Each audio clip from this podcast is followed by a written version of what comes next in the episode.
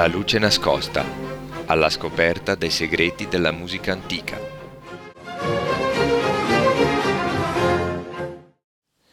Come tutte le domeniche, puntuale su Radio Gwendolyn arriva il nuovo appuntamento con la musica barocca della luce nascosta. Tony Spinetta della chiave al microfono e Madame Sibilla dalla cabina di regia vi danno il benvenuto e prima di esplorare il tema della puntata di oggi, vi ricordiamo di visitare il sito di Radio Gwendolyn per trovare i podcast di tutte le puntate già trasmesse, la discografia dei brani e il contatto email per scriverci. Ma ora è il momento di iniziare. Nella settimana in cui si è celebrata la ricorrenza dell'8 marzo abbiamo deciso di dedicare un'intera puntata alle donne per rendere il nostro omaggio nei loro confronti e anche perché ci sembrava la migliore occasione per parlare della condizione femminile nella società del Settecento. In questo secolo infatti la vita sociale presenta alcuni cambiamenti di costume. Le donne appartenenti agli ambienti aristocratici e dell'alta borghesia aprirono i salotti ai ritrovi e alle conversazioni secondo una nuova moda che arrivava da Parigi. Per questo nuovo ruolo sociale, esse dovevano essere educate a sostenere una conversazione, dovevano imparare la musica e la danza. L'istruzione spaziava in vari campi, ma non era approfondita. Perciò la moda dei salotti divenne spesso oggetto di satira da parte dei letterati. In realtà moralisti e benpensanti erano preoccupati che le donne si lasciassero attrarre dagli studi e che frequentassero gli ambienti maschili. Tuttavia, in un clima culturale nuovo come quello del Settecento, accanto alle donne con un'istruzione da salotto, ci furono quelle che coltivarono studi severi. In campo musicale alcune figure riuscirono ad emergere soltanto grazie ai loro cognomi noti. I personaggi femminili, infatti, si nascondevano tra le ombre dei monasteri e delle corti e tra quelle di padri, mariti e fratelli ingombranti. Eppure l'Europa pullulava di musiciste, anche se la maggior parte di esse era sconosciuta al grande pubblico. Francesca Caccini fu una figura di spicco nella nascente musica barocca e nel melodramma, prima donna a comporre un'opera teatrale e cantante nelle più importanti corti europee. Fu la notorietà del padre Giulio Caccini ad aprire le porte medicee. Di Francesca Caccini ascoltiamo una ciaccona.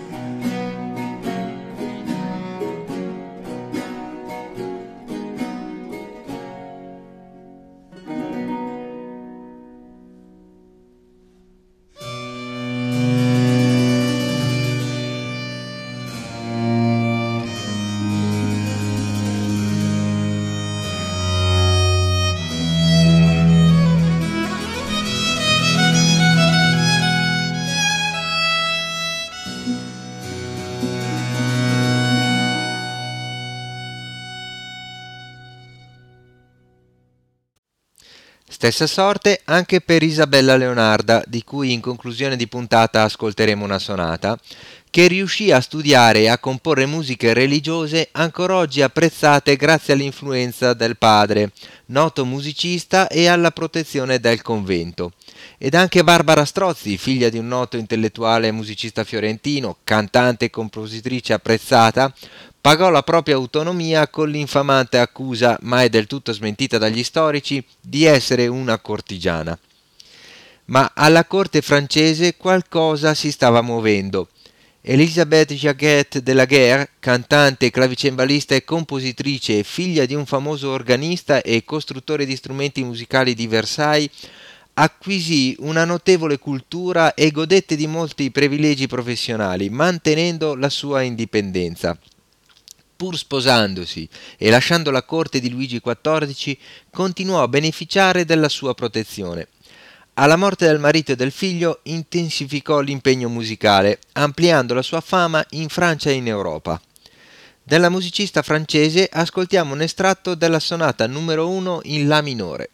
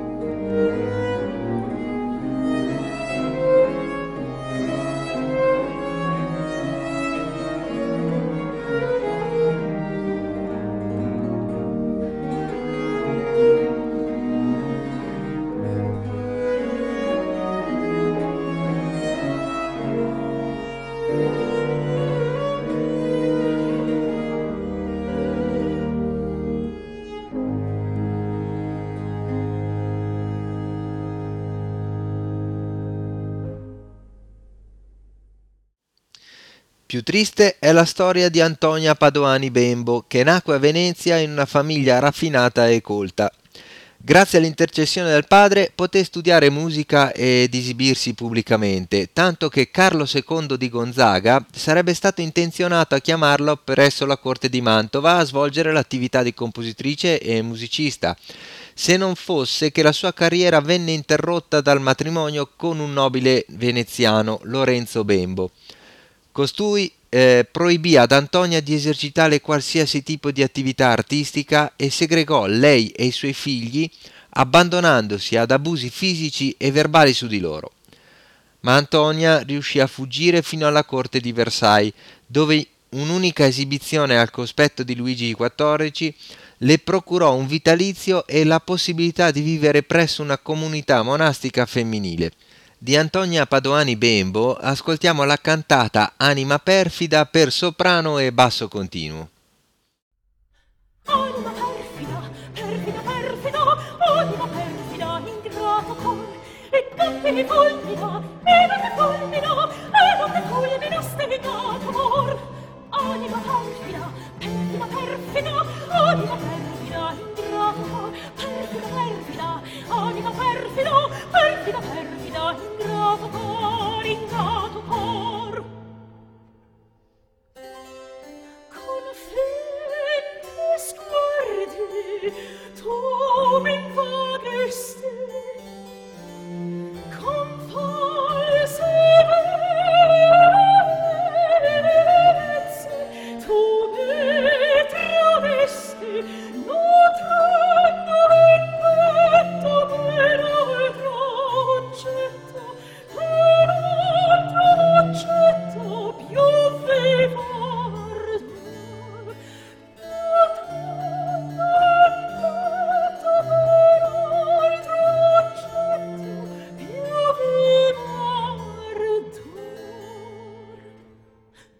帰るけど帰るけ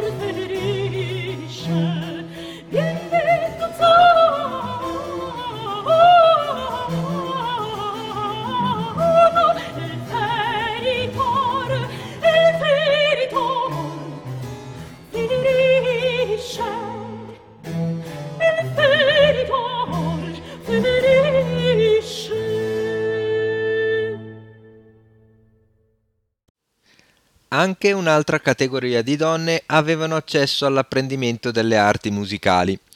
Erano le orfane che venivano abbandonate presso i numerosi ospedali che proliferavano soprattutto a Napoli e Venezia. Qui venivano educate con particolare cura alla tecnica di almeno due strumenti. Le più dotate potevano diventare esse stesse insegnanti o concertiste, che pagate per le loro esibizioni potevano così mettere da parte i soldi per la dote e in seguito sposarsi o scegliere vita monastica. Quando Vivaldi entrò all'ospedale della Pietà di Venezia come insegnante di violino, eh, le putte raggiunsero l'apice del successo nell'ambito di una feroce competizione artistica tra i vari ospizi. Le ragazze, chiamate appunto putte o figlie del coro, erano comunque delle trovatelle, quindi senza cognome, per cui per loro si erano coniati nomi come per esempio Caterina della viola, Lucrezia del violon, Bernardina del violin, Adriana della Tiorba, fortunata cantora. Alcune ebbero una brillante carriera, acquisirono fama internazionale riscuotendo gli apprezzamenti di alte personalità straniere in visita a Venezia. Il Settecento si chiude con l'immagine delle donne della Rivoluzione francese, un'immagine che prelude i grandi cambiamenti del secolo successivo. Gli storici narrano di una specie di complicità tra le donne appartenenti ai ceti sociali differenti che scendevano nelle piazze a incitare gli uomini alla rivolta e si riunivano per discutere i manifesti, opuscoli e vicende rivoluzionarie. Le donne del barocco sono donne lucide e tenaci che, in un periodo che le vuole sobrie e del tutto prive di spirito critico, hanno saputo trasformare in arte le violenze, i soprusi e le discriminazioni che sono state costrette a subire, consegnando la loro disperazione e il loro coraggio a tutta l'umanità. Come accennato in precedenza, concludiamo questa puntata con la sonata duodecima di Isabella Leonarda, artista eclettica e al di fuori degli schemi formali del suo tempo. A domenica prossima!